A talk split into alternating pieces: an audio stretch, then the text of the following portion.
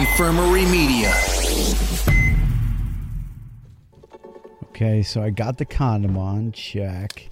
How's that song go again? You gotta lick it before we kick it. I could go that route, but shit, I already put the condom on. Damn it. Wait, August McLaughlin just said lube is always good. making sure that you're using lube pretty often, if not if not most of the time. Thanks to our friends at Spunk. I got the Spunk lube right here. Let me just slather some of this on. Ah, yeah.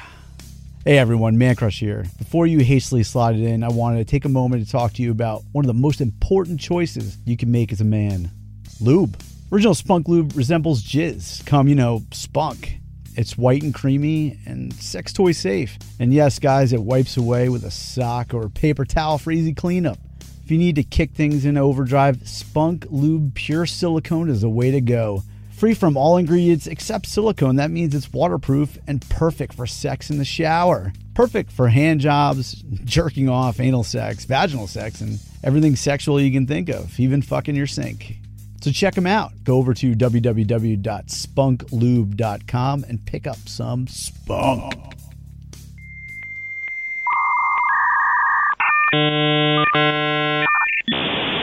Start. Poop culture. Yeah, yeah, poop culture. Poop, poop, poop, poop culture. Yeah, it's the poop culture. Poop, poop culture. People engage, it's time for Duel of the Decades. The Matrix and Blade versus Bloodsport and Renegade. Strap on that cap, bust out the power glove. Come fight for what you love. Duel of the Decades. Poop culture, popping pins, dropping hand grenades. Van Halen locked in Mortal Kombat with David Gray. Van Halen Ballet and Sick, Iron Maiden, GNR. Come fight for what you love. Duel of the Decades. Greetings, pals and gals, dudes and dudettes. Welcome to the show of raunchy, retro, irreverent improv. This is Poop Culture. This week, fellow poopsters, we cranked it up to 1.3 because 1.21 gigawatts was clearly not enough. It's time to load up the Wayback Machine for everyone's favorite new game show of retro ridicule, Dueling Decades. I am Marc James, one half of the team 88 is enough, and my teammate is Carlos from the Be Kind and Rewind podcast. Our combatants for this week are the team of Rick Mancrush and Beau Becraft, also known as Free Menorah Jones. And as always with us, to hold down court and law and order is Judge Creed himself, Jon Cross. Gentlemen, let's play some dueling decades. That's right. It feels weird being on the side, but I said after the last episode, if the 90s lost, I was going to switch. And that was two months in a row where they got fucked up. So I am here to represent, and we're doing August 1988 versus August 1997. I'm on the 90s team. Beau and I have been working tirelessly to put this thing together. I haven't slept in a week. No, we're putting the best possible roster to defeat the juggernaut of the 80s. We knew it was going to be a long road to the top, but we're here. Our team name, Free Menorah Jones, we're filled with piss and vinegar. We're ready to fuck shit up. Let's do this. We came here Fucking do to it. chew bubble gum and kick ass, and we're all out of bubble gum. No, you're not allowed to use any fucking 80s quotes. I God just did. it. damn it. We need a 90s quote. Shouldn't you guys have it have the horror playing in the background? Shouldn't they be like dun dun dun dun dun dun? Seriously, we're uh, we're coming back at you, and it's going to be August 1988 versus August 1997. Thanks, guys, for coming on. Carlos and Jon, thanks for being guests on here. But uh, I, this one might be close, or it might be a landslide. We Thank don't you, thank you, Rick. It is a entirely adequate experience. Know. it's average. I'm more or less here for redemption after the last few that I've been on. Kind of feel like just uh, my my soul has been crushed thanks to to to everybody else I've been going against. I I, I feel like I bring my best, and then I hear everybody else's answers. I'm like, God damn it! Hey, preaching to the choir, brother. So this time, I really feel like I'm bringing the heat this time. So, but if you guys Holy win, I, I we're, we're gonna have to sample that bandana for some performance enhancers. I'm telling you. Well, that's why I switched the. I only switched to win, Ah. and I've tried to put together a roster of all stars. I don't know if we're gonna have it, but we'll see. yeah, I, the w- 90s I, can do I this. wouldn't worry, Carlos. The '80s always win. I hope so. I'm here. I, I'm here to win. Let's do this. All right, Jon. Since uh, Mike Ranger's not here to do the ceremonial coin toss, okay. You need to flip something to see who goes first here. I am going to be flipping, and this is. I was actually sat there during the introduction, going, "Shit, I don't have anything to flip." um, I do though. I have. I am a big fan of Boylan soda. Uh, it comes in the glass bottle, tastes great, made with cane sugar, and I have because they gave it to me for free a Boylan soda koozie. Ah, Uh, nice. so we have got face or ass. Ass has nothing on it. face has the Boylan logo on it. I will be flipping that. Uh, so teams pick face or ass. Mm. Uh, Beau, I'll let you pick since you're a loser from the last uh, episode. Since you're a loser. Ca- Well- Called him out. I'm trying to think of what the uh, the uh, cop and a half approach would be here. So uh, let's go with ass. Okay. All right. Ass it is. I'm going to uh, toss this up in the air and see where it lands. Toss that ass. It's ass. Yes. There you go, Beau. tremendous. Ass to ass. Beau and I talked about this before the show, just in case we did win the flip, uh, where we were going to start. And we're going to go with movies, right, Beau? We're going to still stick with that. We could go movies or we could go music. Let's uh, let's go movies. Okay. You wanna you wanna kick off or you want me you want me to do it? Uh, I could barely hear you. Is that better? Yeah, there we go. All right, better. I don't know. It was, my headphones are being funky today. It's like an NPR podcast now. Hello, I'm Ira Glass. Welcome to Poop Culture. And welcome to Whispering Liberals. Love that show, man. Thank you, everybody. Uh, go ahead. I'll uh, I'll let you kick that that sucker off. All right. Uh, movies of August 1997. My pick, The Full Monty, which was released towards the end of the month, August 29th, 1997. Tells the story of six unemployed men, four of them former steel workers who decide to form a male striptease act in order to gather enough money to get somewhere else and for the main character to be able to see his son. So essentially, they decide, hey, we're going to essentially be Chippendales, but we're going to show everything. We're going to let the junk dangle. We're going to give everybody a show. And evidently it worked. Major critical success, international commercial success, grossing over $250 million uh, from a budget of only 3.5 million. This was the highest grossing film in the UK until it was outsold by Titanic. BAFTA Award for Best Film. Nominated for the Academy Awards Best Picture, Best Director, Best Original Screenplay, Best Original Music Score. British Film Institute ranked The Full Monty the 25th best British film of the 20th century. Film was later adapted into the 2000 musical under the same name and the 2013 play under the same name as well. And now we unfortunately have Magic Mike, which a lot of people don't know, but that actually follows. It's actually a sequel, and it follows the uh, stripping careers of the sons of the Full Monty guys. I never realized that. Is that true?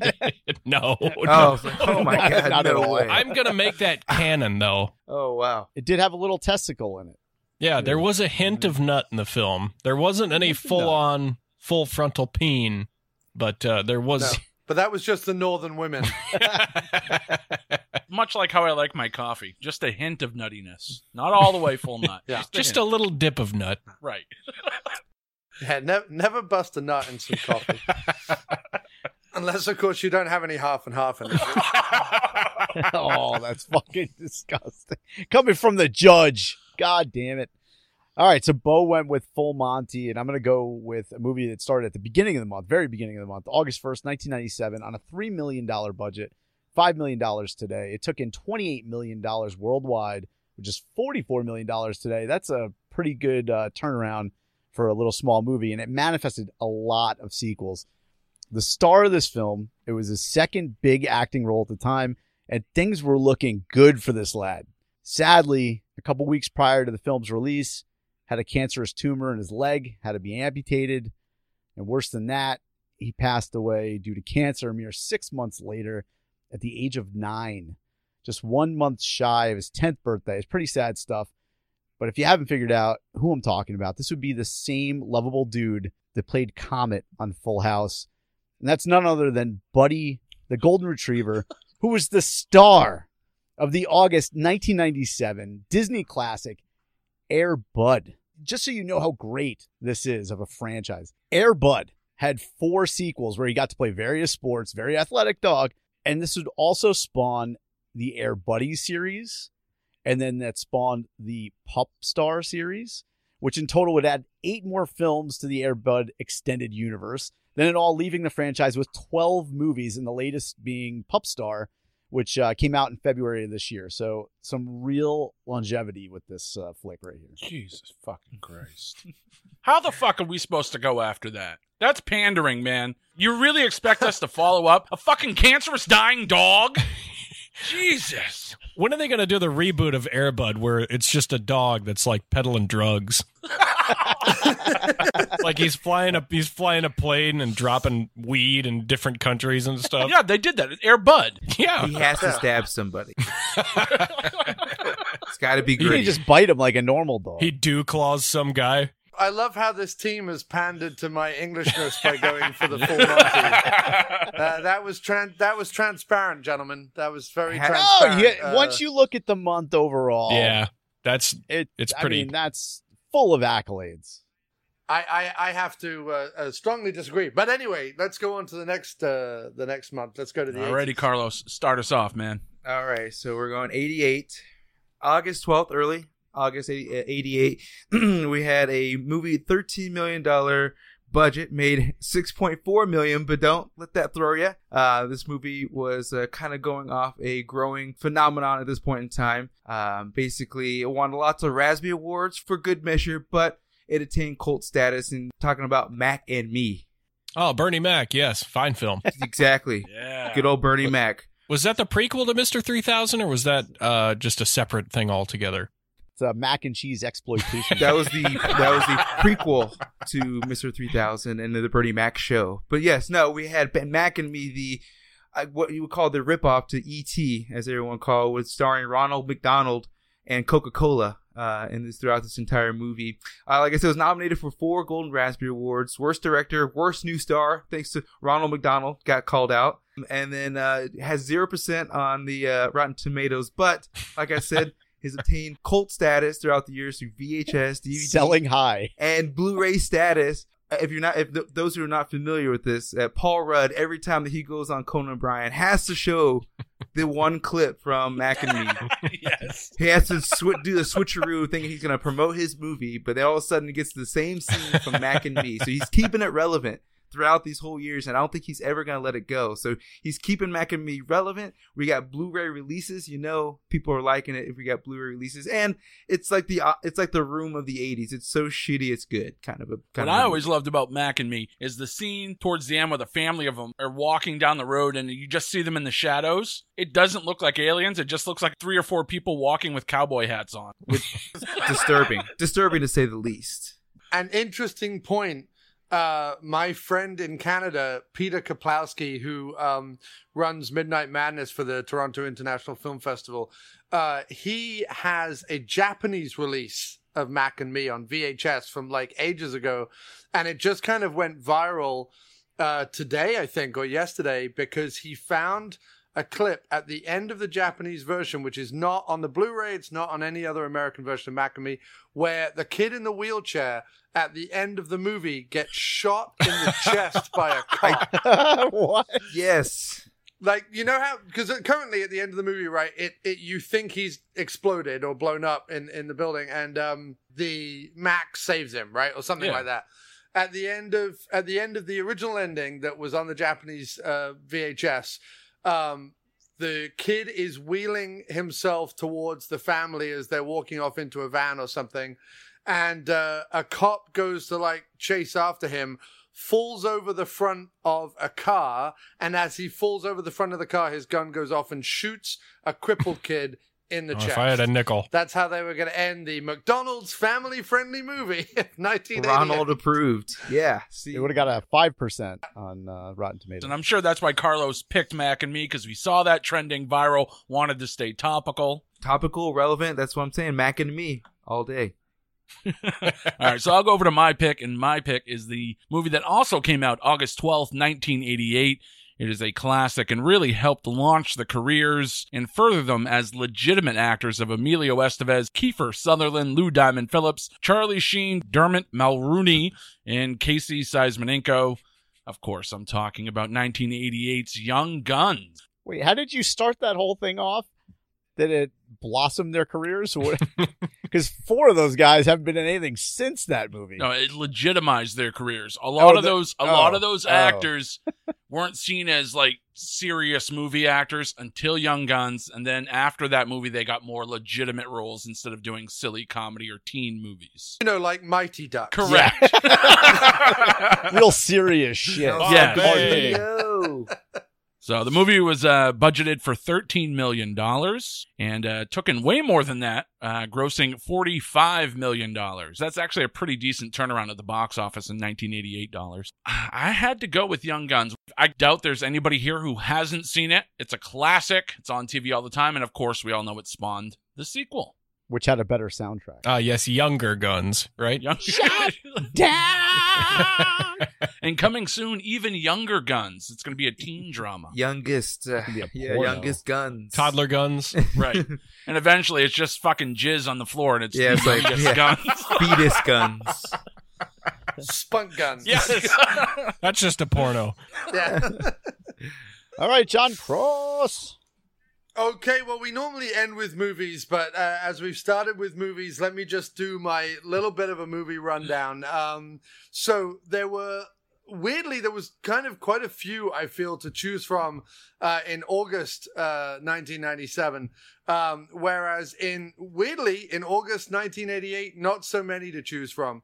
Uh, really, the only other options you could have had would be the Blob remake, uh, the Big Blue, the Last Temptation of Christ uh, and Married to the Mob. That's about it in terms of like passable to really good movies that came out in August 1988. Whereas in August 97, unusually for the 80s versus the 90s, I actually think the 90s year is better this year. We've got Event Horizon came out, you've got Spawn came out, Copland. I can't believe Copland was not Love mentioned that movie. Uh, the Full Monty, of course, which you guys mentioned, uh, Conspiracy Theory, which is one of my like guilty pleasure Mel Gibson, Richard Donner movies. Air Bud, as you mentioned, I mean, just a classic. Uh, who can overlook Air Bud? But I think some of the things you missed, you had Corey Feldman in Voodoo. I mean, who wouldn't want to see that? It did have Texas Chainsaw Massacre Next Generation, which I did toy with a little bit. But Yeah, you had the Leave It to Beaver movie. come on. Yeah, what? What were you guys thinking? And for all of you playing along at home, all the fellow poopers, that's the second episode in a row where we've mentioned Leave It to Beaver. it is. It is. but I think that's got something to do with my love of the Beav. Um, Ward. we had Dead Tides with Roddy Piper Yeah, and we- Tawny we- Kitaen in it. Come on. We Come did on come now. across that, but you, we, we got to go for pop culture significance and things that Sure. last. So we that's why we went with the way we did. We weren't really trying to pander with Full Monty. We just happened to have an English fucking movie that happened in August '97. Get off your high horse, Jon. so interestingly enough, interestingly enough, those would not be the '90s picks that I personally would have picked. But it is interesting that uh, '97 August '97, a much stronger month overall. Uh, than 1988 because I feel like Young Guns, although I'm a big Brat Pack fan and I'm I'm a big fan of that cast and that era, and I don't feel like Young Guns is actually as good as we all remember it being. Like whenever I've tried to rewatch it, I'm like, ah, this isn't really the kind of like I always expect it to be like another Tombstone, and it never is. No. You know, and yeah, so I have to give it to the 90s. Uh, this go round, and it's not just because of Rick Mancrush. It's just because legitimately, uh, well, because he's always on the winning team. It seems it's just inevitable, apparently. But I have to give it to the '90s because August overall is a much better month. And you're right, the the Full Monty was something that came out of nowhere and did spawn a musical and, and a whole thing and a, a kind of a cult following. Although weirdly, there was never like sequels or Nope. any of well, that's that good. talked about. That's good. Leave it. Leave yeah, it the no, way it is. Completely. I'm a big Leave fan to of like Beaver. movies that have a small budget to take off. Like Mac and Me. Didn't have a sequel either. no love for Mac. I hate to be this guy, and I- I'm going to have to call it out here. I didn't get to choose my teammate. Man Crush chose my teammate for me. I think there's some collusion, Carlos. What? We bring Oh. you bring Mac and me to the table in the first round. Mac- and me's Mac and me's got the uh, it's got the cult status. It has got the cult status, but it's got cult status for the wrong reasons. It's got cult cooties. It has. And I think that up cult status, Air Bud versus Mac and Me you know, the dog just completely acts out the alien. You know, out out acts the alien. Uh, the dog is just he's better at better at basketball than the alien. He died doing this role. Yeah, I conceded the round as soon as I heard, oh shit, little kid died of cancer. And then I realized, no, no, not even a little kid, a fucking dog. Hey, That's it. You win. Game over, man. Game over. that dog belonged to Danny Tanner, Marc.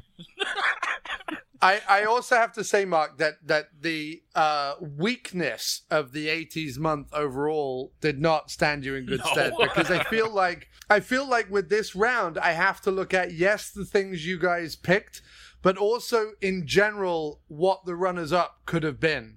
And with you guys, there's really not like Young Guns and Mac and Me. Like, what else is there that comes out in that month that could have been like decent runners up? Married to the Mob, great movie, but it hasn't stuck around. Like, I know a few people who like it, but it hasn't stuck around. Everyone forgot about Betrayed, where FBI agent Debra Winger falls in love with white supremacist Tom Berenger. Who doesn't love that movie? It's like the Black Klansman, but for white It's like living in Quincy. Oh god. I'm kidding. It's not that bad. um, but no, so I mean, I, so when I look at the month overall, but I also look at the picks, and what would I rather sit down and watch? Would I rather sit down and watch Young Guns and Mac and Me, or would I rather sit down and, and watch Airbud and the Full Monty? Be honest. It's a, it's a, it's it's definitely tight because I would much rather sit down and watch Copland more than any of them. But uh, uh, Airbud has to win it. wow. it's all about it's all about the basketball playing. Would you rather watch you. the full Monty replaced with Airbuds? Yes. That would just be weird. because the dogs could then go cock out. Red Rocket. no, nobody wants to look at Dog Kyle. Let's just move on before this gets weird. I'm gonna have to smoke a shit ton of air bud to get through this episode. All right, you guys have control of the board, man crush. It's over to you. Yeah, Beau, where do you want to go? I'll let you pick this one. Oh, let's go with uh, television. You want to go television? We can go with television. Okay, we'll go television.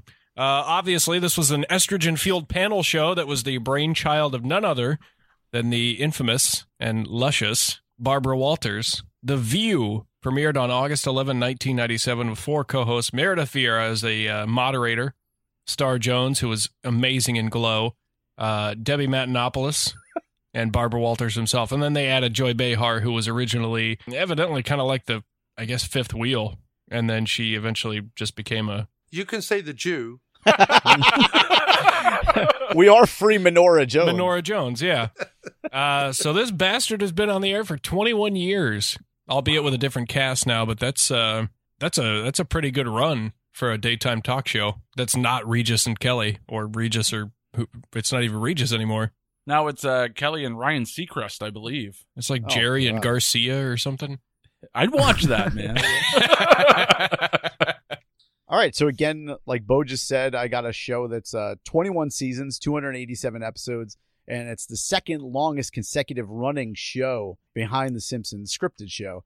Who do we have to thank for this? If you think about it, none other than George Clooney. Perhaps it's indirect, but I'm talking about South Park, and that's Matt Stone and Trey Parker. They had this short called uh, Santa versus Jesus, and uh, as the story goes, people were spreading this short on VHS, and they were copying it, sending it to their friends.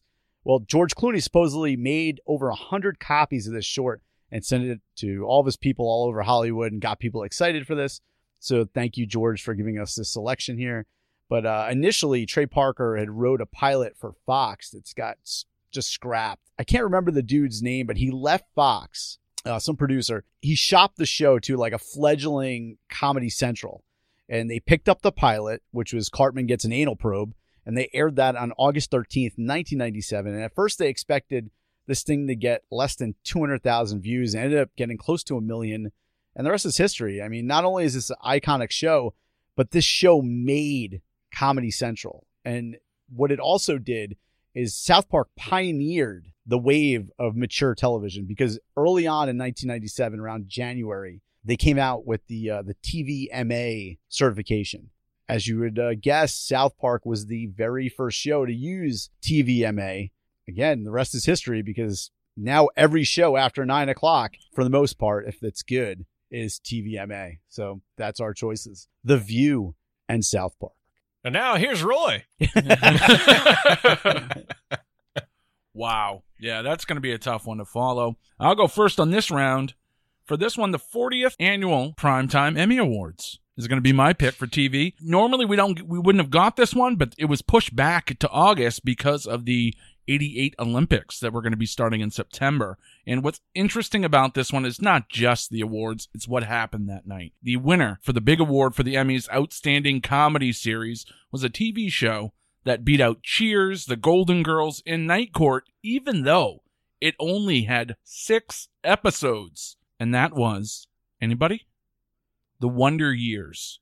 Oh, The Wonder Years wins the Emmy for Outstanding Comedy Series and changes the way that we consume TV. You know, what we're doing here tonight, we're a retro program. This was the start of when people in American culture really started Oh wait, wait, hold on, hold on. Your selection is the Emmys. It is not. I just want to throw this out to the judge here. His selection is for the Emmys. It is not for the Wonder Years. Correct. My my selection is not the TV show The Wonder Years. It is the award that they won at the Emmys for Outstanding Comedy Series. Wow. that wow. beats all the other major players that had been winning for years and years. This set the tempo for the new TV shows that debuted in the early 90s. So that's my pick. Wonder Years taking home the outstanding comedy What? Wait, series. stop you can't do that. You can't, your show is the Emmy. The fuck, come on. My pick is No, no. Okay, my that pick would be is- like me, my pick being about fucking Cartman getting an anal probe.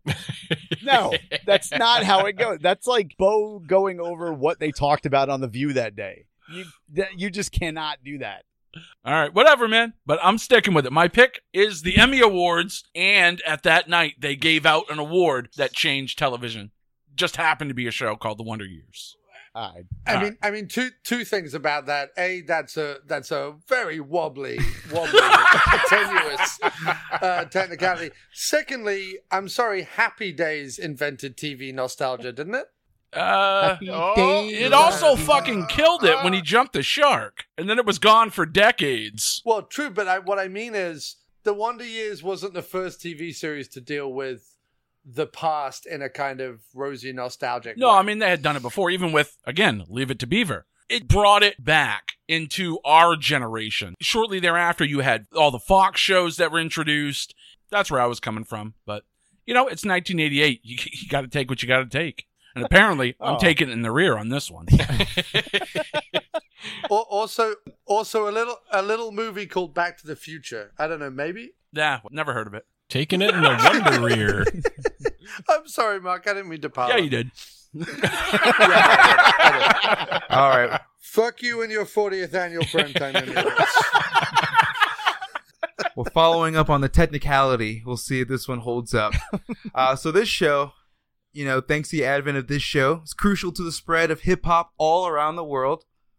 And for those who don't know, came out August 1988. Yo, MTV Raps debuted uh, on on the only channel back in the day that we had music, and so anybody all over the world, MTV Europe, MTV Asia, Latin, Latin America, they all you know, they all got to see the new rap videos coming out. And so this spread rap all over the world. This is pre Spotify, of course. And so it had a huge influence. Of course, they had all the new and hip uh, rap artists coming on. So I mean, they got to see them coming coming to play live. They have coming to do interviews, um, maybe just talk about like the culture in general. So it was it was an all around show. It wasn't just focused on just the performance and showing videos. They kind of did everything hip hop in regards to the the whole culture. So it was it was crazy influential and it i mean it started august 90, 88 went through 1995 so uh, about seven seasons worth and they went through a few djs but good old dre and uh Ed Lover. ed lover, Ed Lover. yeah I'm, I'm going to drop something on you right here, Carlos. You're a DJ. i i am All right. I'm going to go, I'm going to just do the song, how it sounds, and then you're going to do the lyrics, okay? oh man okay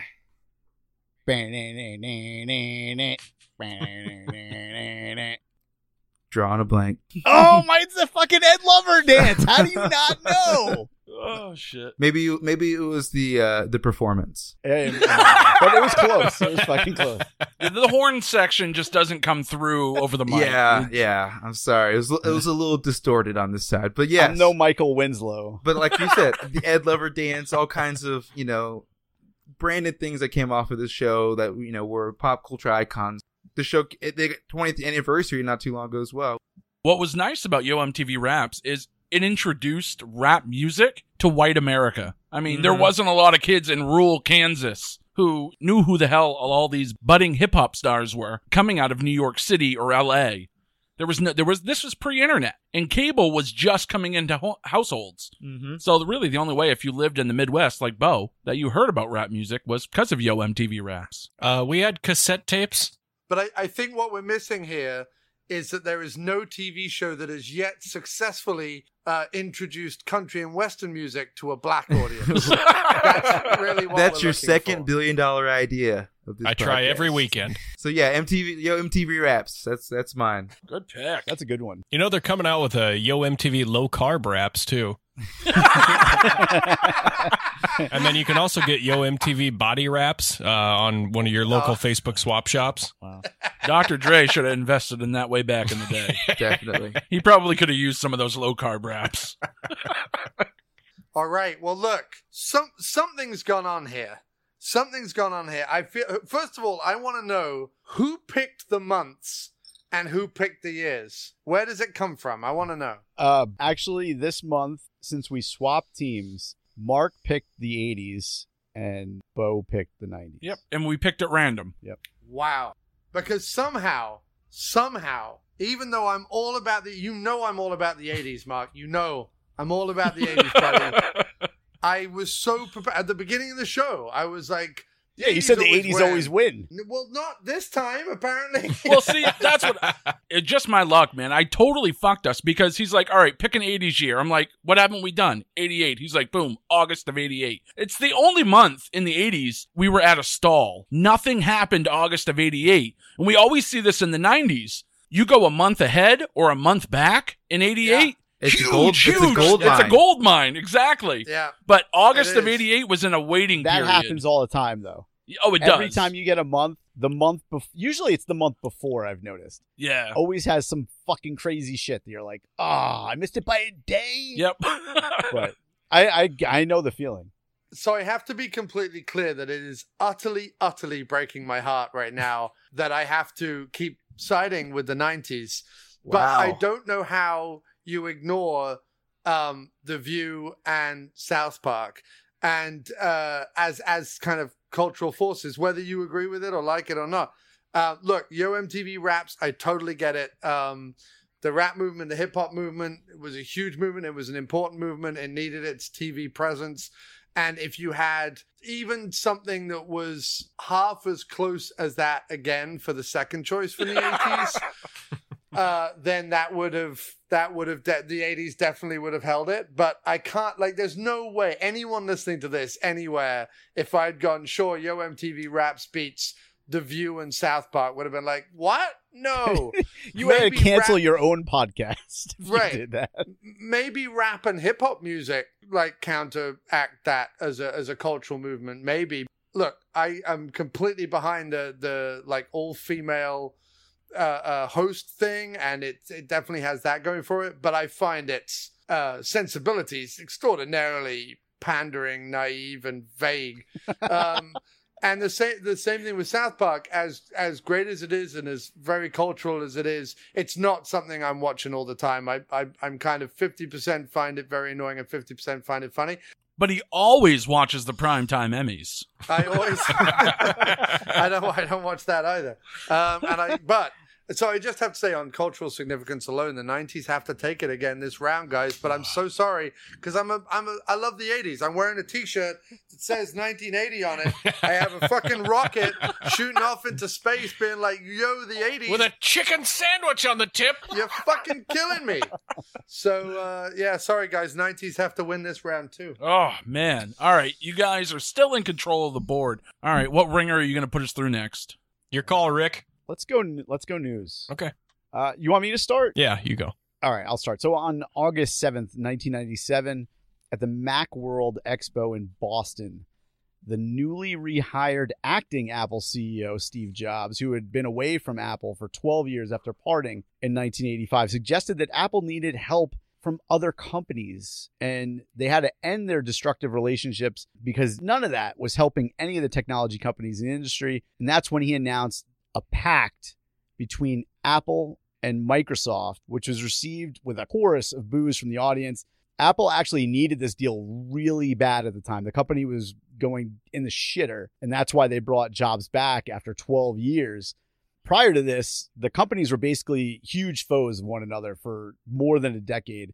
I'm sure everybody knows someone who owns an Apple that hates Microsoft and vice versa. So the announcement of this deal, which sent 150 million dollars of Apple non-voting stock to Microsoft, it shocked fans on both sides. This would be like the Democrats taking 150 million dollars from Republicans. It was that strange. There are a couple different parts of this deal. I'm not going to bore you with it. The biggest facet of the whole deal was Microsoft Office. For the longest time, they had a shit version of Microsoft Office on the Apple platform, and they gave them Microsoft Office. And the other thing they gave uh, Microsoft Internet Explorer as the default browser on the new Mac OS, which is like the New York Jets having playbooks with the fucking New England Patriots logo on it. It was that bad. They don't have that already. Um, oh wait, no, that's the Patriots that has the Jets playbooks.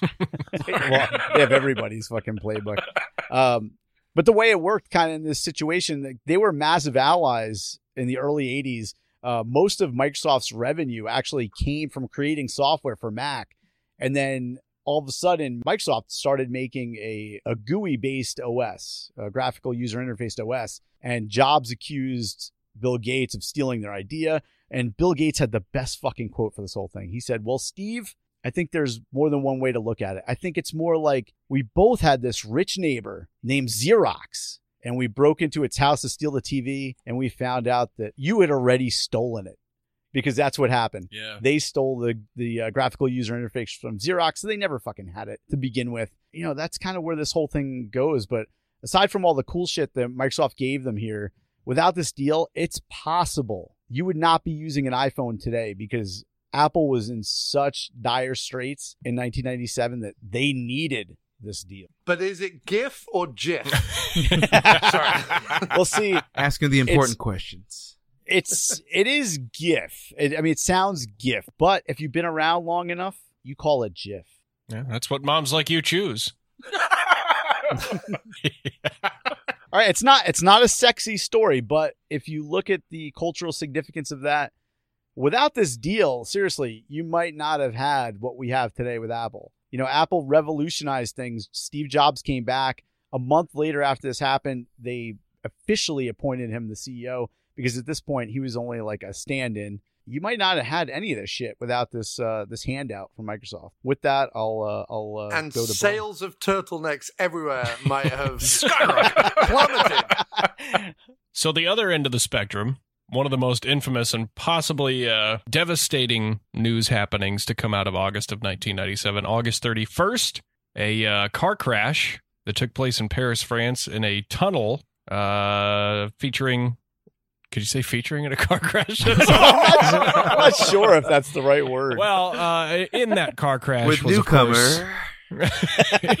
introducing co-starring So, of course, uh, Diana, Princess of Wales, who died as a result of the injuries sustained in this car crash, her boyfriend, Dodi Fayed, which is my favorite Star Wars character, uh, and the driver of the Mercedes vehicle, Henry Paul, all pronounced dead at the scene. A fourth passenger in the car was the bodyguard who was seriously injured but survived. Uh, there was this whole kind of fiasco about who to blame for the car. Uh, people were saying the paparazzi were following them.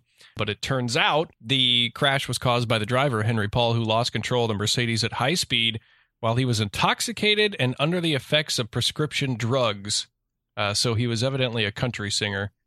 Um, oh, his inebriation may have made him worse by antidepressants and traces of uh, an antipsychotic on his body. The investigation concluded that the photographers were not near the vehicle when it crashed. After hearing evidence at the British inquest in 2008, a jury returned to a verdict of unlawful killing by Paul and the paparazzi pursuing the car. So that stuff, yes, it's important, but obviously the wave uh, that was left in the wake of this whole accident was very significant yeah. just a huge outpouring of grief, not only in the UK, but also here in America as well. Um, You know, you're talking the funeral alone that they televised was watched by an estimated two and a half billion people. I remember seeing I, we were up in uh, Siena College visiting one of my buddies and we watched that in the morning while we were hungover. I Yeah. still remember to this day. Wow. Yeah, I vividly remember watching that. But obviously, public interest in her has has remained high. She still gets press coverage, like to this day. Like I, I I'm pretty sure recently I saw her on the cover of a magazine at, at the the grocery store. Jugs. yeah, it was the uh, the new issue of Wet Hooters. It was a memorial retrospective. Corpse fucker monthly. oh, jeez. Crack open a cold one. And uh, Jon, I just I want to point out that's two months in a row that we had a Princess Diana story. There's no coincidence there. We're not pandering to the judge. It just happened to happen like that. this is. Uh, th- shall I save my true story about Diana for when I'm doing the judging, or do you want to hear it now? Sa- save it so these guys can uh, let us know what their top news is. All right, I'll jump and go first here. Go right ahead. So my news is uh, baseball news. Back in August 9th, 1988, Wrigley Field adding lights so they can start having some game uh, night games. And this is pretty huge because the Cubs were on a holdout against night games for decades. They weren't installing them. They they just felt that the culture there they didn't need them. And uh, even though every other stadium at this point was catching up with technology and was putting lights on, it was changing the game. They were able to, you know, have more games at night there was actually a lot of uh, uh, concern for home field advantage because at one point, you know, when the Cubs were supposed to be in the I think 84 World Series, they had a contingent plan that if they were going to be in the World Series, they had to switch the games to where their games would be on the weekends and it wouldn't they would be like afternoon games as opposed to prime time for the other team. So it's like home field home home field and schedule advantages came into play. And so finally after decades of holding out, they finally put the lights out. Um, they started being able to like, you know, balance out the night games and, and the uh, day games and really like once baseball uh, and, and as a whole adopted it it really did help things out especially with fans because fans are tired of sitting out for hours and hours in, in the sun. So if you can have more night games you, you get more fans more money it works out for everybody. So the, the the lights coming on at wrigley's was a huge thing just not only for that stadium but just to set the tone for the rest of the baseball culture to follow. Yeah, 1988 was a great year in baseball. Oh no, not for not, not if you're a Mets fan. You fuck. and who did the Chicago Cubs play on their very first game with the light, Carlos? Mets I don't know It was the Mets that they beat. Well, that also inspired one of Journey's greatest songs too, which is of course "When the Lights Go On at Wrigley." no, first of all, he, he was from San Francisco and he's a Giants fan, so it wouldn't have been about the Cubs. You, don't, you don't know that. So- Read the liner notes. Oh, okay. Fucking A. Who tu- who turned on the lights? Who was the first one to like? Did they get Bill Murray in to flick the switch or something? It was Vedder. John Cusack showed up. No, Like, what- it was what- actually the same person that let the dogs out, I heard. Oh, okay. but he could let them out at night now because The the fucking Baha Men ruined the entire ceremony. yes, they did. They're also the same one that sold the drugs to Princess Di's driver. So, Oh, ah, Jesus Christ. all right. I also went with the wide world of sports. And on August 9th, 1988, something happened in the wide world of sports that changed hockey forever. And that was Wayne Gretzky, the greatest player ever, was traded from the Edmonton Oilers to the Los Angeles Kings. Sounds like, you know, that's not such a big deal. Great players get traded all the time. This was really one of the first time in sports where there was a player that really transcended hockey and he was being traded to the team in Los Angeles, one of the largest United States sports markets. And really the long-term repercussions of this trade are still being felt today because it reintroduced hockey and introduced hockey to a lot of the American audiences. Uh, hockey pre- pre- predominantly larger in Canada, but in the South, in Los Angeles, it now became a mainstream sport, getting more prime time television coverage. So Wayne Gretzky getting traded to the Los Angeles Kings. Can I just interject real quick? Uh, hockey's on NBC Sports, not really the biggest marketable channel out there. currently at this year, maybe. Yeah, well, you said it's it grew to like great, like up here. I'm just just throwing that out there. That You- were, you d- you know, you find me an American who doesn't know who Wayne Gretzky is, and if you ask for who Wayne Gretzky played for, most people will say the Los Angeles Kings. I was going to say the Lakers, but All-time scoring leader of all time in hockey. So you mean that guy that got caught in that betting ring with his wife? So that's what I had. Wayne Gretzky being traded to the Los Angeles Kings. And what's really cool about this trade is ever since this was made, in all sports, NFL, NHL, NBA, any trade that comes up, they always hold it to this standard.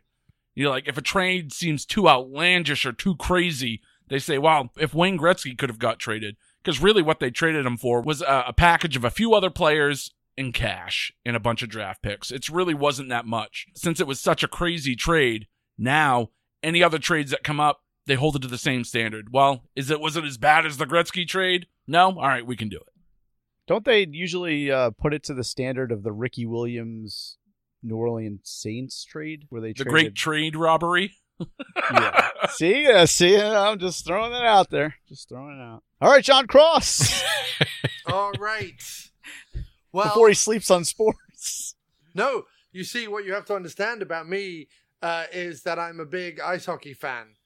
Oh, Uh, so the Wayne Gretzky uh, uh, trade and story and all the rest of it is a is a good story to throw my way. Um, uh, it's just uh, I'm one of the few people uh, who would much rather have seen him continue play for the Oilers um, than than go to uh, uh, L.A. However, uh, so that was a good story uh, to come up with. Um, as was the uh, Wrigley Fields adding lights. Uh, what I what Why do I feel like a child being patted on the head? Oh, that was like a good there's- I feel like there's a story. big butt coming. Yeah, that was a good story. Here's your participation trophy, Marc. I like big butts, and I cannot lie. um, uh, you know, because what I liked about it was I think Carlos at some at one point you were like they got up with the new technology, and I'm like lights. well, for those old men who, uh, you know, back from the old ages, it was new Wa- technology. Weren't there today. like stadiums like back in the early 1900s that had like fire lights and gas lights and shit? Like hasn't like anyway. They had torches around the field. No, you know what I mean though. They had like they had some form of light. Yeah, Like, they used to just hasn't light a, light a ring of fire around the Yeah, outfield. ring of fire. out, yeah, exactly. They had torches. That'd make Um, baseball a hell of a lot more interesting when you think about it. Indeed. Well, exactly. Uh, if they had to play with flaming bats until uh, it burnt down to a cinder. And and they were just gas-soaked holding a balls. twig. Yeah. Oh, if I had a nickel. Yeah. I tell you, I tell you what. If the balls were doused in uh, gasoline, set on fire, and thrown at the batsman, then uh, yeah, you would have uh, a lot more, a lot more home runs, I think, and a lot more dead, uh, dead attendees, dead. Uh, uh, what are the words? I'm losing all my words tonight. Anyway, the Wayne Gretzky trade is monumental for sports fans. It is. However, and hang on a second. Hang on a second. All right. If I had, if I had my uh, uh, wish, I would give half a point uh, to you guys for the Gretzky thing, and half a point to um, Free Menorah Jones for the Princess Diana's death. Because I think Wayne's Gre- Wayne Gretzky is uh, going to LA far more important than whatever Steve Jobs did. Um, to to me, Wait, wait, wait. What what kind of phone do you use? Yeah, well, I, I understand. I know. What Oh, you're wait, wait, wait, hold on. it. What kind of phone do you use? Hang on, Mancrush. It, the the thing is, is this: we can't claim that every time like Apple figured something out, it led to all this other stuff. Like, if it was the formation of Apple. That's one thing. And bringing Steve Jobs back in is fine, but it's not like trading Gretzky to fucking Los Angeles, I tell you.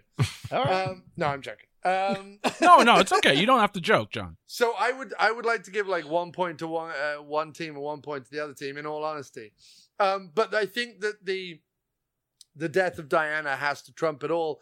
And the only reason I say that is because um, so obviously I was born and raised in England, right? I'm I'm 17 years old when Diana uh, dies. It weirdly enough, I think it was you, Rick, who said about uh, being hungover, finding out the news. Yeah, yeah, yeah.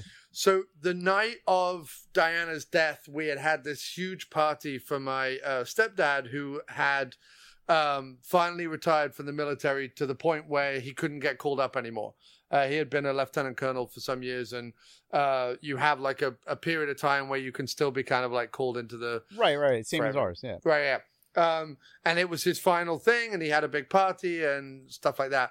And all the family was there, and all our friends were there, and we all got drunk, and we stayed up all night and smoked weed, and it was fantastic. It was awesome. so Allegedly. it was a great night. No, not allegedly. We, fu- we got fucking We high. got and I drank a bunch of Jack Daniels. It was awesome. So, uh, the following morning at around like 8, 9 a.m., whenever the news, because it happened at about like 2, 3 a.m., I think, our time uh, in the UK, but I no one was like talking about it until about uh, uh, 8, 9 a.m. Um, my mom runs into the bedroom where I was staying at my stepdad's place and goes, Jon, Jon, wake up. Diana's dead. And my honest response was, I, I sat there for two seconds. I went, I don't know anyone called Diana. And I went back to sleep. Like I ran the Rolodex in my head. So I grew up in the UK. Obviously, I was well aware of the royal family. I was well aware of, uh, obviously, Diana, and it was much publicized that she'd gone off with Dodi and left Charles, and it was a big scandal and blah, blah, blah, blah, blah. But honestly, which 17 year old gives a fuck? Like, who cares about any of it? Um, what was a huge surprise to me, like legitimate surprise, like not like I knew the tabloids would have a field day, but I had no idea.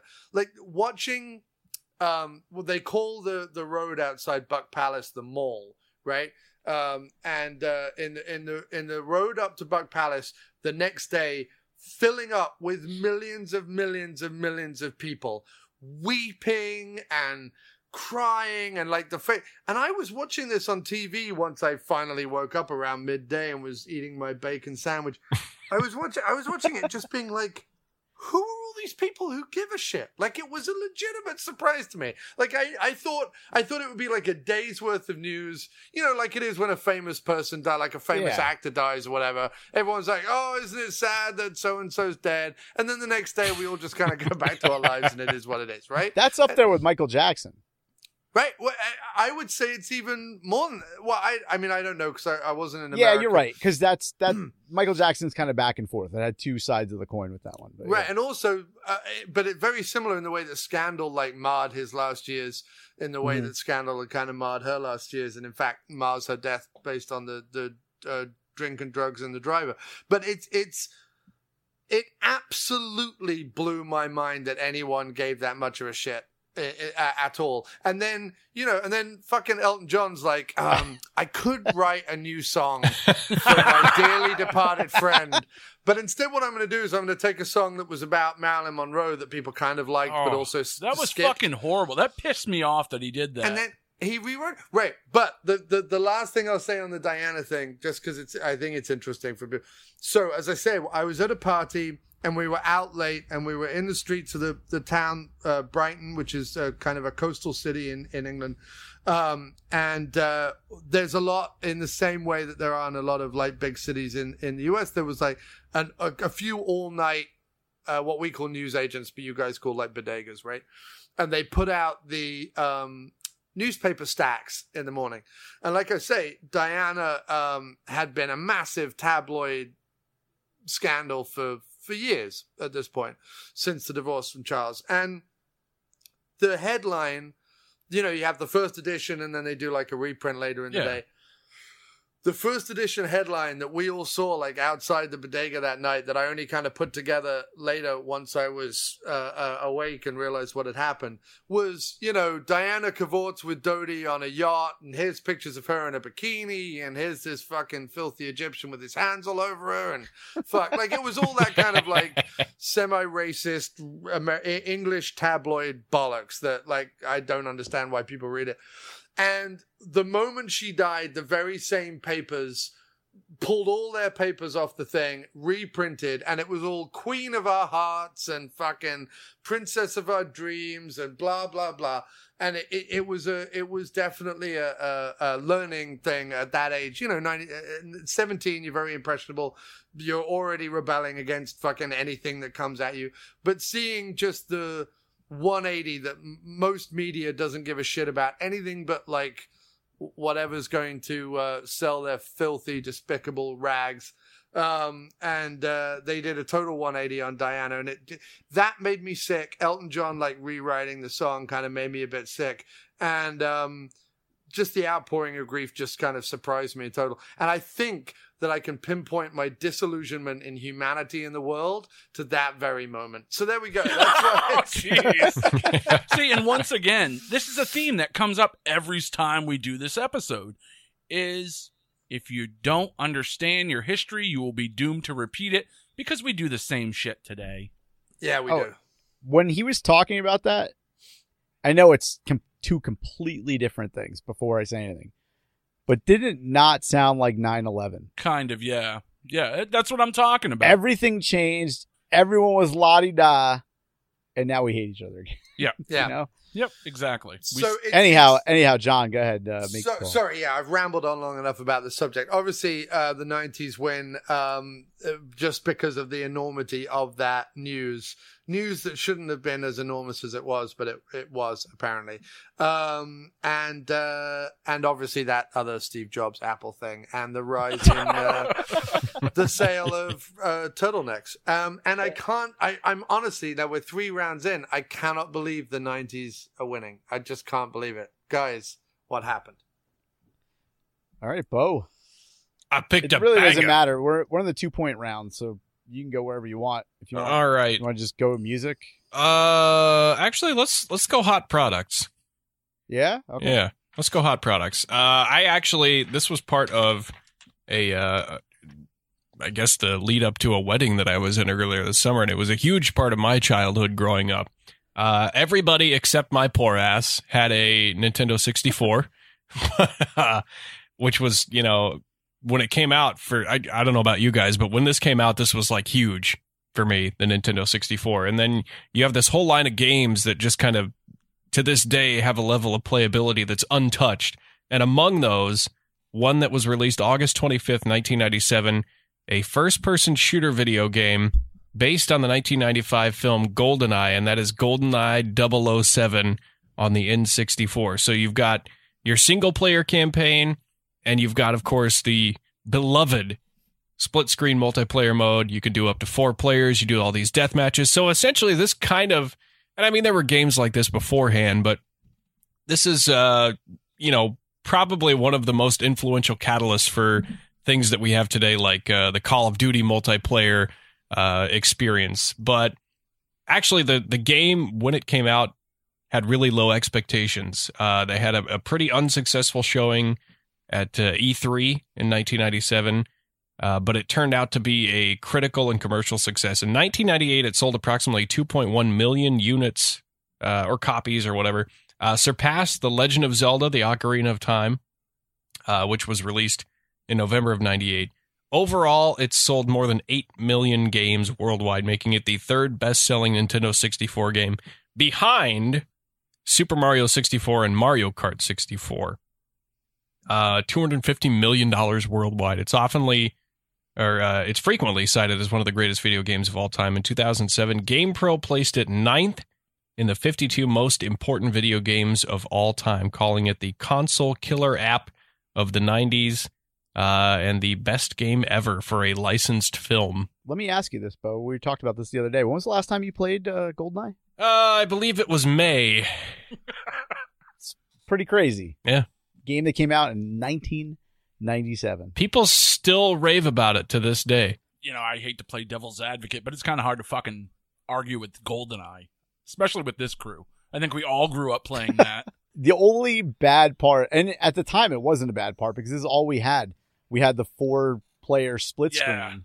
Nowadays, I think everyone's so used to it. I think you could look at other people's screens, but back then, you really couldn't. You had to fucking look at your own. Yeah, to little corner. concentrate. Yeah. yep. Did any of you uh, ever break out the cardboard and the duct tape to make a divider? Oh yeah. I did. I did say that to Beau. It's so classic. Yeah, Like, people you- used to do that. you shit. could do it with two people, but if you could do it with four and you were able to divide your 27 inch into four equal Man. squares, you were fucking talented. You had OCD for sure. you had a lot of time on your hands. 27 inch. We used to play this at college on like uh I don't even know what fucking inch it was. It was that small. It was an old CRT television. Probably the monitor I'm looking at you guys on uh, on my uh, laptop is probably bigger than it, and we used to play it on there. And the gameplay was so fucking good, and they've never bettered it. Until you were doing multiplayer with somebody with a goddamn fucking golden gun.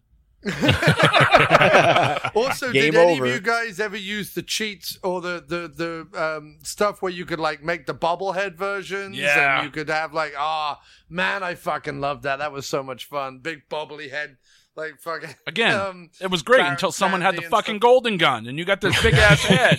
Huge target. Fuck that. oh, it was so good. We played bobblehead and unlimited ammo. It was just fucking brilliant. All right, so uh, we'll start out the round with Goldeneye, released August 97. Uh, August 27th, 1997, Scotts Valley, California. Company was born by the hands of Reed Hastings and Marc Randolph. And as the story goes, Amazon tried to buy them in 1999 for $12 million. And a couple years later, they were in debt for $20 million. And they tried to sell themselves to Blockbuster for $50 million. But Blockbuster laughed them off. Well, luckily for them, they are now worth $142 billion. And Blockbuster just closed its last two stores in the United States. And of course, the company that I'm talking about is none other than Netflix. Who? Yes. Haven't heard of them. Netflix. Netflix began their business. Uh, funny. Have you guys heard how this whole thing transpired with Netflix? No, like I heard that there was again there was a competition with Blockbuster. They were all trying to start the same service, but what what Well, happened? That hap- that happened afterwards. Oh, okay. So you, first off, you you need to know Reed Hastings. Okay, this guy in 1991 he started a company called Pure Software. All right. Five years later, he sold that in 1996 to Rational Software for 700 million dollars. So this dude is loaded to the teeth in 1997. Lo and behold, early 1987, he forgets to return a copy of Apollo 13 that he rented. And he's charged with a $40 late fee. Tom Hanks ain't cheap. because of that $40 late fee, he brainstormed the entire ride home because apparently he was embarrassed to tell his wife about this. I don't know why. He was rich as fuck. But he came up with this idea. He put up $2.5 million of his own dollars, and that's it. He made this shit.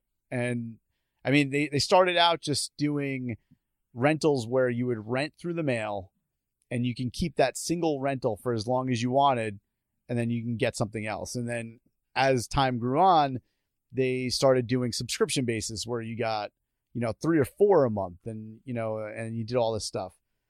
Well, in 2007, they, well, actually, it was 2004 where they announced that they were going to do streaming online service, but it took them three years to put it all together. So by 2007, they put it all together and they put their first thousand movies online. And that's all she wrote, folks. They- I mean, from there, Are they still around They- today? Yeah, exactly. they are responsible Did they make for it? the plethora of streaming services you have now. Yeah.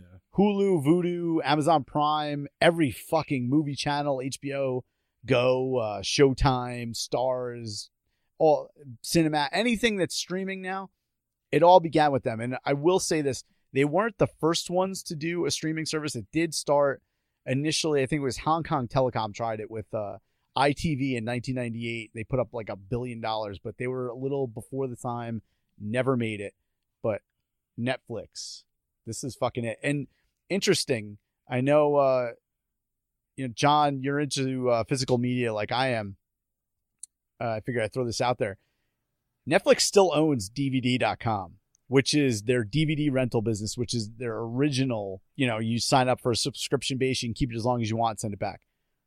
In 2018, they still have 3 million subscribers on DVD.com. Now they have 125 million online for the streaming service, but they still generated 56 million dollars of profit in 20 in the first quarter of 2018 just in physical sales. So this is a massive fucking company. But here's the cool thing for the people that like physical media that a lot of people might not realize. They have a selection of over 100,000 DVDs, which easily outshadows the like 5,000 streaming titles that they have available on Netflix. Yeah, and I still can't So- find anything to watch. Exactly. So if you want to find something, they have a massive, massive fucking library. Um, and just to add to that, like physical media is never going to go away just because of the fact that Hollywood's just never going to give away the shit for free. Yeah. And as you can see with Netflix now, with Disney pulling stuff away because they're going to do, guess what? Their own fucking streaming service because they want to be a competitor of theirs. Because why should we give them our shit? You could just go and get this physical shit from Netflix. So you could do both sides of it, but it's a huge fucking company. And that all started in August of 1997. But also look, I mean, look at the fact that it's taken Disney how long? In fact, Disney even announced they were going to be doing a streaming service. What about six months ago?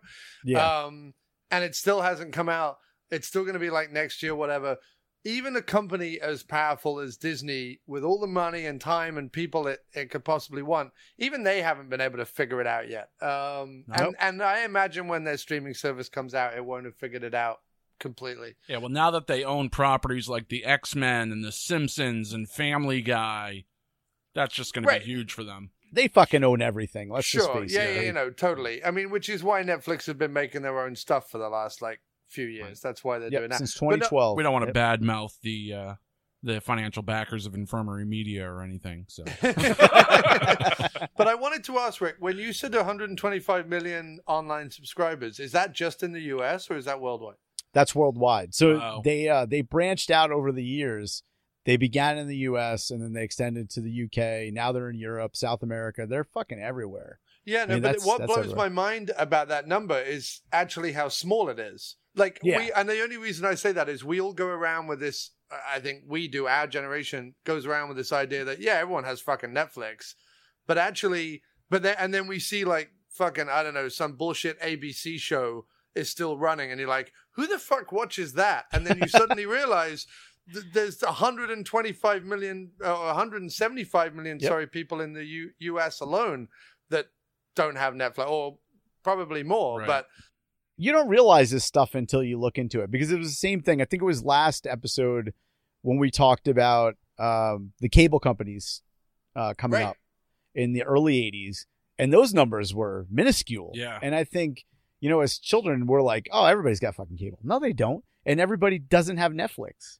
yeah, So, but that's still a huge, ridiculous number compared to a lot of things. and what's and- what's fascinating over here is that in the UK, uh, about I think it was about three or four years ago, they went right. That's it. We're stopping all analog uh, transmissions, and if you want to receive TV anymore, you have to get a a, set top box, right? Um, Right. And you could get Freeview through there, which got you like the BBC and various other things, but you still had to pay for and buy and connect up a box, right? Um, whereas in the US, there's that law that essentially says they can never stop analog transition. The the, the four main uh, public uh, uh, uh, networks Right. right, have right. to still broadcast analog. And you go, really? People are still watching shit on analog? Well, a- apparently, probably millions that we aren't aware of. You know, so Right. it's kind of uh, Right. But there's plenty of cable cutters now that are still doing Oh, it. But they need you need your local stations. You know. I love how he brings up the set top box and how important that was. when if you go back a few dueling decades episodes, he chastised us for bringing up the set top box and how important that was for He did. TV. no, no. I chastised Rick for being Yeah. boring about it and confusing me. That's what I chastised him for. I'm very nuanced. it couldn't have been too boring because you go on talking about the set top box. So thanks for that. All right, so those are our uh, our picks. There, we got GoldenEye 007 and uh, the company Netflix. All to the 80s. All right, it's time for us to lose. Carlos, you started us off. All right, on the downfall. So, 19 August 1988, we got a Sega release called Altered Beasts. Uh, for it's a beat 'em up arcade game. It actually was really popular in uh, all the arcades. For those who don't remember, we used to go actually physically to places to play video games, and this was actually one of the one of the more popular ones. Uh, it was uh, in order to save his daughter, Zeus transforms into a center uh, as a Centauron and and into and wait, beast to use power ups, I guess. So I hadn't played the game in a long time, but I remember playing this at the local putt putt, going down to the uh, movie theater arcade, playing. Um, I guess it's it's still used in pop culture. It's been popping up all over. I guess uh, back in the day, the Parker Lewis Can't Lose season one, they used it a bunch of times for uh, references. There's been a few bands who've named their albums after as Altered Beast. Uh, Breaking Benjamin uh, actually uh, released a promo flash game after Altered Benjamin, based on Altered Beast, uh, back in 2009, and then a Sacramento Sacramento death metal band changed their names from Gary Busey to Altered Beast. You never change your name from Gary Busey. I know that was that was a questionable fucking move, nuts. but Never fucking never diss the abuse. That's just oh, Yeah, it- what a, and never bring up Breaking Benjamin in a retro battle. What the fuck, Carlos? it was you questionable know, at least. out of all the stuff he said, Breaking Benjamin, fucking light bulbs are going off in my head. That's when the red flags start going. You know, the red lights start warning. All right. Oh man. hey All right, man, I'll we gotta 88. We gotta fucking reach for this stuff. All right. So for mine, we're going to head over to Rye Brook, New York, to a little company called IBM, who invented something that I think we all kind of use today. I'll spare you all the technical details, but what it comes down to is IBM introduces artificial intelligence software for the very first time in August of 1988. Basically, what it boils down to is they introduced a line of computer systems that, for people that weren't savvy with computers in a business setting, they could simply just ask it questions now, and the computer would help them solve business problems. They used it for shipping companies. It was also there was three or four different variations of it. Uh, one of which they used for shipping companies. The uh, software actually came out as part of the current licenses for all IBM computers. But if you wanted to continue using the service and purchasing it, um, you had to buy the additional licenses, which were forty-two thousand dollars to ninety-eight thousand dollars a piece. So artificial intelligence introduced for the very first time in August of 1988 by IBM. Created Siri. Pretty much. and, Sky, and and Skynet at the same time. And Skynet at the same time. Oh, so Oh, that's awesome. Watson. granted, it, it it's not artificial intelligence like what we see today. We're not talking, you know, the little creepy kid from AI or anything, but this is where it started. So that's what I have. Artificial intelligence, IBM, Jon Cross. Tell us how bad we got creamed. However, However, However, I like big butts. What I, am telling you, I like a heavy set woman. Um, so- look, guys, it was all over when the words "golden" and "I" were put together. Sorry. You you have to understand something about me. I'm not a I'm not a big gamer. I'm a huge movie fan. I love my music, and you know uh, I, I like other stuff, hockey and and things like that. But I'm not a wait. big gamer. but wait, did GoldenEye use artificial intelligence? No. No. Damn. Did Breaking You could- Benjamin reference Gold? Shut up with the goddamn Breaking Benjamin, Carlos. You're not helping. Collusion. Mancrush picked my fucking partner for me. And we got Mac and me and Breaking Benjamin. you picked the year. Is Breaking Benjamin like a precursor, like a prequel to Breaking Bad? No. Is that what it is? It's way No, worse. no. Way worse. joking, joking. Um, so yeah, no, I mean GoldenEye. So I'm not a big gamer, but there are two games um, that I've will take to my grave, adoring uh, uh, with with all my heart and all my being. And one is Sonic the Hedgehog, and one is uh, the original Sonic the Hedgehog, and one is GoldenEye, with a third one being. Uh, the original Duck Hunt, just because it was one of the first console games I ever saw, um, and uh, Duck Hunt, and I was absolutely like transfixed. I was like, "Wow, what do you mean you can shoot ducks on a TV?" That was like fucking mind blowing. I still Um, ask myself that same question to this day. It's wild. yeah, yeah. Went through six fucking TVs before he realized you have to use a light gun. Um, and what's funny is it doesn't matter where we are. It doesn't matter how many fucking decades have passed. It doesn't matter what. Go- we have never, ever, ever been able to replicate the thrill and joy. I don't care how much artificial intelligence you like. Artificial intelligence, still to this day, we use it to be like, Siri, can you play fucking Bon Jovi or something? You know what I mean? Like we don't.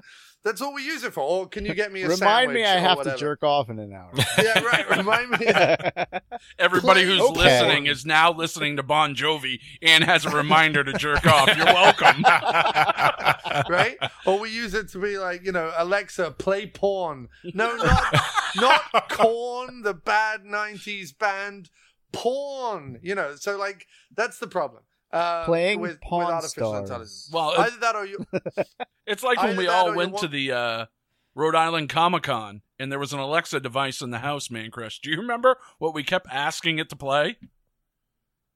Uh, no. What's No. up, Pussycat? It was the person who owned the uh, the house that we were using had their Alexa device set up. And we found out because somebody tried to use it to play music that he was using it on like his cell phone at his house because it's all connected to the same advice. To this, it's all connected to the same device.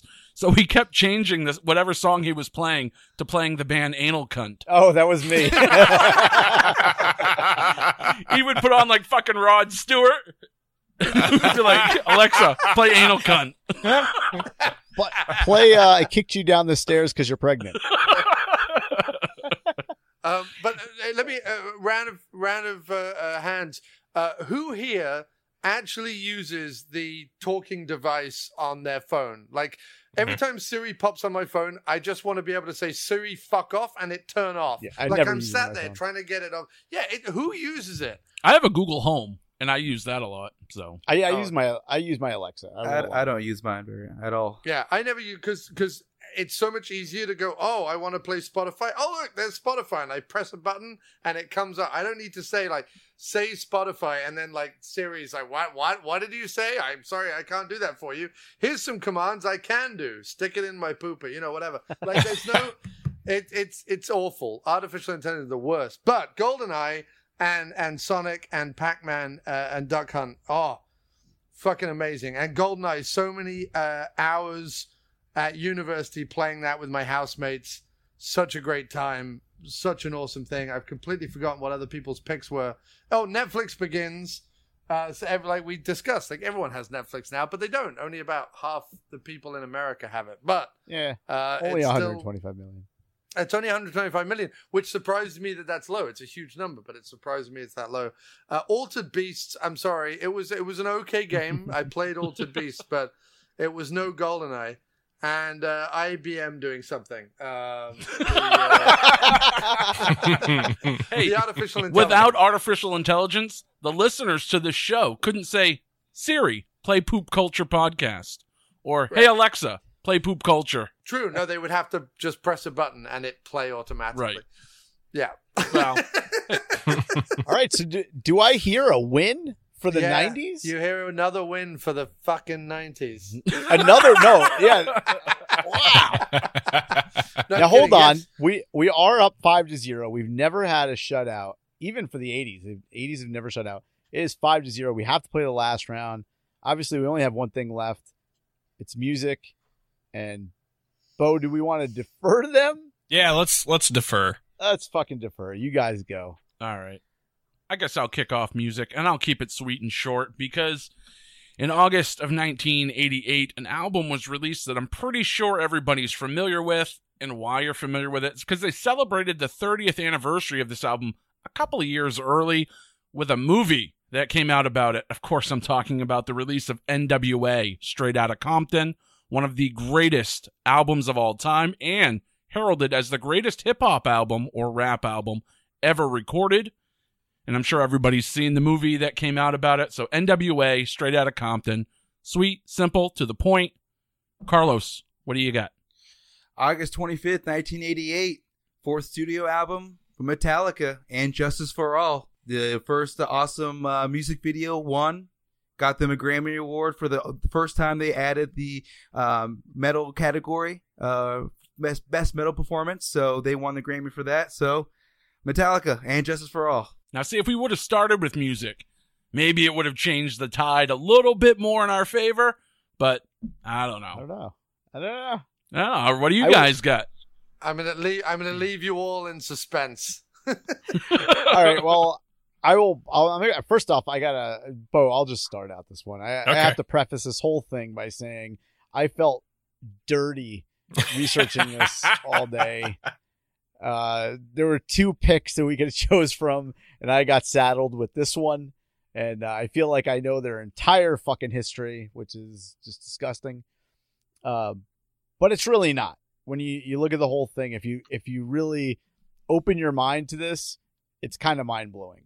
Uh, and that's the Backstreet Boys released their self titled U.S. debut album on August 12th, 1997. Like them or not, this is one of the most successful debut albums of all time 14 times platinum, selling 14 million copies. If you had a little sister or girlfriend, because I'm sure if you're a guy, you probably didn't listen to it. Maybe you did. Uh, but I'm pretty sure you heard one of the six singles that were on the album. Uh, We've got it going on. Quit playing games with my heart. As long as you love me. Uh, Backstreet's back. Or everybody. Uh, I'll never break your heart. And all I have to give. And uh, aside from the amount of albums that this sold, and this is why it's after doing the research, I was just like, fuck, okay, I got to really accept this. This album was really responsible for the shift in music, even in pop culture. I mean, you had boy bands had basically been dead since New Kids on the Block. And uh, Fat Bastard, or fucking uh, Lou Pearlman, decided to, uh, to only. I wasn't sure if you meant him or Rick Rubin at first. I- doesn't, doesn't matter. Well, he decided to only release this band's first two albums in Europe because he was like, "Fuck it, this is dead over here," and they blew up in Europe. So they took this album, they re-released the second album they released in Europe, and that was Backstreet Backstreet Boys, and they released it, and it fucking exploded. And really, the rest is history with this one because these guys went on to sell a fucking gazillion albums. Everybody knows who they are, and I mean everybody. I I love some Metallica shit and NWA, but everybody fucking knows who Backstreet Boys are. Like it or not, every fucking person in the world knows who they are. And dare I say, like without the Backstreet Boys blowing up, there would be no NSYNC because that basically you had NSYNC, fucking 98 Degrees, O Town, and all these other fucking boy bands. But regardless if you're a fan or not of this music, without this phenomenon, you might not have had fucking Justin Timberlake. So Good. it's it's I, I actually like him as an actor and stuff. I think he's uh he's a good guy. yeah, but see, NWA had a movie written about them that was released in the theaters. Metallica had a movie that was in the theaters. Where's the Backstreet Boys movie? It's coming. It's it's coming. They're dude, they're they're fucking sold out in Vegas every single night on this fucking uh stay that they have there. But yeah, that that's my pick. I'll uh it's enough talk about the Backstreet Boys. So That's one one question though, Rick. Uh, you say you like Justin Timberlake as an actor. Could he though also not be just replaced by a box of cereal in a suit in like any of the movies? that he's in? No, I I I think he has a lot of range to him. I totally think, agree. uh, I love his comedy. I love his acting. His He- he his can be a new music guy. is okay. Um, but yeah, way more What's that one? You know where he sold me? Uh, what's something dog? Fucking, I forget the name of it. oh, the movie where he fucked the dog. Was there a movie No, where he no, fucked? Oh, no. Dog the Fuck- Bounty hunter. they like kidnap a kid and shit. He, Dog the Bounty Fucker. Air Bud? Airbud God- 10. I hate you guys. Fuck off. Timberlake in my asshole. I can't remember the name of the movie, but it's it's actually a role that has you would never see Justin Timberlake playing, and he fucking pulls it off. I just, I just I mean, okay, think of the uh, no, no, uh, no criticizing of other people's opinions or tastes, not at all. I just feel like you could replace him with like any other generic white actor. Like, I don't feel. What I mean by that is, sure, he could be great in some things, but um, is. eh, there are so many kind of like actors of his age and his look that could like equally do any of those things. That's how I feel about it. The movie was Alpha Dog. If you haven't seen Alpha Dog, Jon, okay. I don't think you have. I'm looking at you. You're not even looking at me. I'm pretty sure that you've never seen Alpha Dog. Go see it because I think you'll like it. Okay. Okay. I won't I won't I won't do that, but okay. All right, Beau, just go. All right, last one for music. Uh, August 26th, it's been certified six times platinum, one of the top 200 selling albums of all time in the U.S. It's spent over 150 weeks on the catalog albums chart and over 110 weeks on the Billboard 200. Uh, it was a very desperate plea looking back to keep grunge on top of the musical scene, and that is My Own Prison from Creed. uh, everyone laughs at both of these picks, but they were both fucking monumental at the time. I mean, Creed was hitting it back then for sure. Creed and Breaking Benjamin. Get this guy the fuck out of here. Give me a real partner for Christ's sake. Wait, wait a minute. Wait a minute. I didn't say I liked gone- them. I said they were on the charts. Marc, you're just creating your own prison. Yeah, I know. I think I I, know think my am. partner hated me from the beginning. I think there's collusion. I think he hated me before I was even on this team. Oh yeah, see, this is how it happened. You, I say it's collusion because I have a thing, and then you turn it around and say, "No, you're the one who colluded." Yeah, I see how this works. See, I was assuming that it would at least be something like "Be Here Now" by Oasis or something that was that was no. I mean, again, not a band I like at all, but uh, it was. I think one of the fast, fastest selling records in the UK. I don't know what it did over here, but the fastest selling record in the UK for like thirty years or something. It was Fuck it. huge. It's disgusting when you look at some of these, but you have to say them Yeah, because there's that big that you have to fucking say. it. Like when I was looking at, I was watching videos and reading about the Backstreet Boys. I was literally making myself nauseous. want to go. I, I just wanted to go to sleep or something. I was like, I'm just done. Just stop. But you have to do it for this. Yeah, You could have gone with the best of Yanni. I mean, come on now. That was the Uh, third pick. Yeah, the thing, or or or you could have gone for um, uh, what have we got here? Well, you went for Creed. All right, you could have gone for uh, Saliva by Saliva. Never. That's terrible. Uh, you could have gone for Sweet Seventy Five by Sweet Seventy Five. Uh, you could have gone for Tip by Finger Eleven, Mm. and you could have gone for uh, Funcrusher Plus by Company Flow. Nah, Um, couldn't pop culture wise, we couldn't touch any of that. No, shit. hell no. Although uh, you could have equally gone for some uh, like British invasion stuff, like "Be Here Now" with Oasis. I just find I think probably because Creed did not. Um, I mean, obviously early Creed did, but like Creed by this point uh, did not like. With come arms wide open. And what could the '80s have gone? What did you guys go for an '80? You went for NWA out of Compton. That's an obvious pick. Metallica, Uh, which makes sense. And then Metallica's fourth album, you said that won a won a Grammy. yeah, the uh, the one the one uh, music video. I guess uh, their first one, but the pretty epic one too. From the song one. Yeah. The song one, yes, quotations one. Right. One. You could have Oh, gone Out one. of This World by Europe. You could have gone Leprosy by Death, one of my favorite albums. No, I'm kidding. The only way is one. You One of could my have gone favorite Eight albums. Legged Groove Machine by The Wonder Stuff.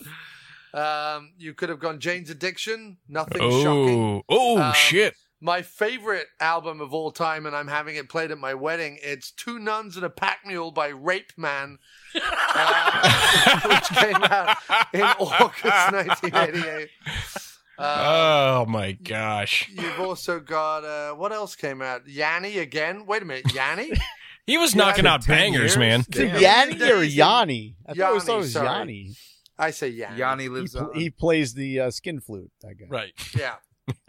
Uh, so Yanni is both in August '88 and uh, August '97. So give it up for it. Fuck yeah, longevity. Um, you could have gone uh, Revolutions, Jean Michel Jarre, if you like some uh, French repetitive uh, instrumental music that all sounds exactly the same. So Uh, it sounds like modern pop. Danzig's self-titled album comes out uh, in August of uh, 1988. that one was up um, there. And then Sunshine on Leith by the Proclaimers. Because I would walk 500 miles. I would walk five hundred miles and come on, it's Scottish genius. They talk a lot of gibberish. And would you ever, would you ever, you're gonna be, you're gonna be the man who's cavering to you. And you're like, I don't have no fucking idea what he's saying, but it's genius and I love it. Pair of Buddy Holly looking fucks. So, uh, I have got to give it to someone, haven't I? Mm. Hold on, let me bend over. Oh, I, I think we've bent over plenty in this episode. yep. Well, Marc's you got see, fissures again. If I'm gonna, I have a difficult decision because I either have to go cool, or I have to go popular. And I'm gonna go cool because fuck the Backstreet Boys and their Yeah! stupid white We're on the board. I'm gonna go NWA out of Compton and Metallica winning a Grammy in 1988 because I'm sorry, the Backstreet Boys, New Kids on the Block, it's the, Rick Astley. It all started a slippery slope down to fucking pituary retarded white guys jumping around in baggy suits singing wet dribbly songs to fucking prepubescent women. It's the worst fucking music that's ever been created outside of clog dancing. Uh, and that shit should have been shut down from the day one. Someone should have gone up to the Backstreet Boys and injected them all with formaldehyde. Uh, so put a bag over the head and set fire to them. Uh, enough of that. I'm going to go with NWA uh, and uh, Metallica. I'm sorry, guys, but cool wins out over mindless popularity. well, see, yeah, I kind of, I kind of thought that it was going to go that. Way. Sorry, Rick. I've crushed. No goose egg. there has still never been a shutout on this show, so at least we avoided that. You know, I think my tenure as judge of this show is fast running out. I think Rick and Marc are going to get together when I'm not around and be like, this guy again? Fuck this guy. No, you know what? I'm fine with. I, I totally didn't think that we were going to get a shutout on that one, and like I said, that was really difficult for me. So I figured for a judge, it would be really difficult to pick something that they didn't like right. That you had to look at from an open mindset and be like, man, that is a fucking huge album. And it took me an hour of reading into shit where it, it opened my mind to like, wow, they fucking did that. That's insane. No, I'm and I'm I'm I'm very uh I I'm very aware of that. And I, to be honest, there isn't one album um that was mentioned that I personally would own.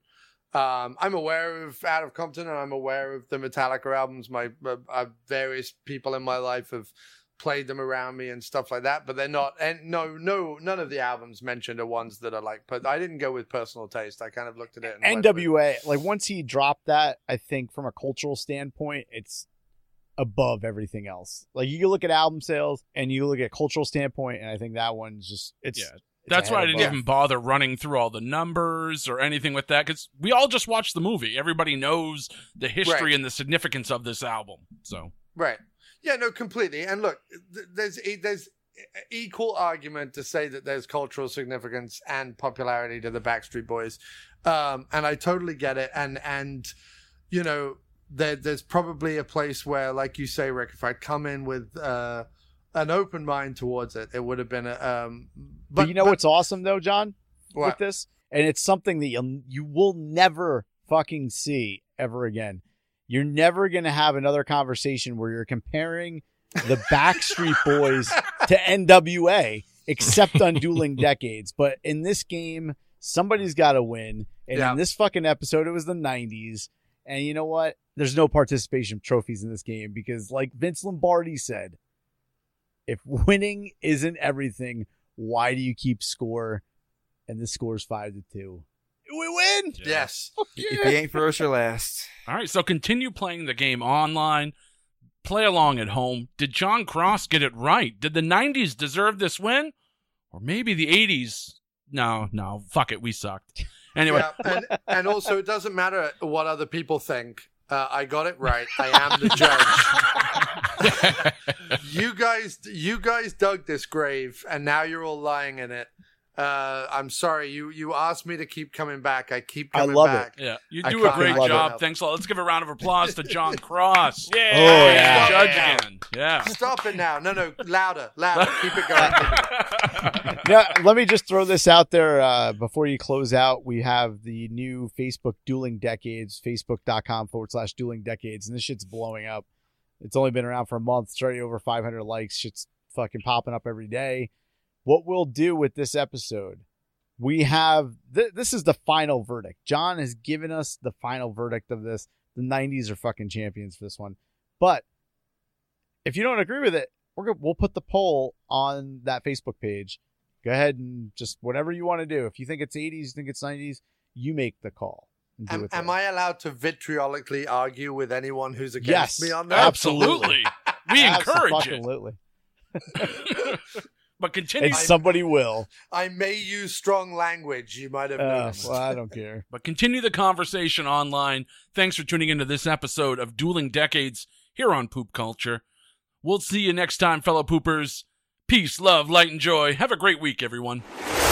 Infirmary Media.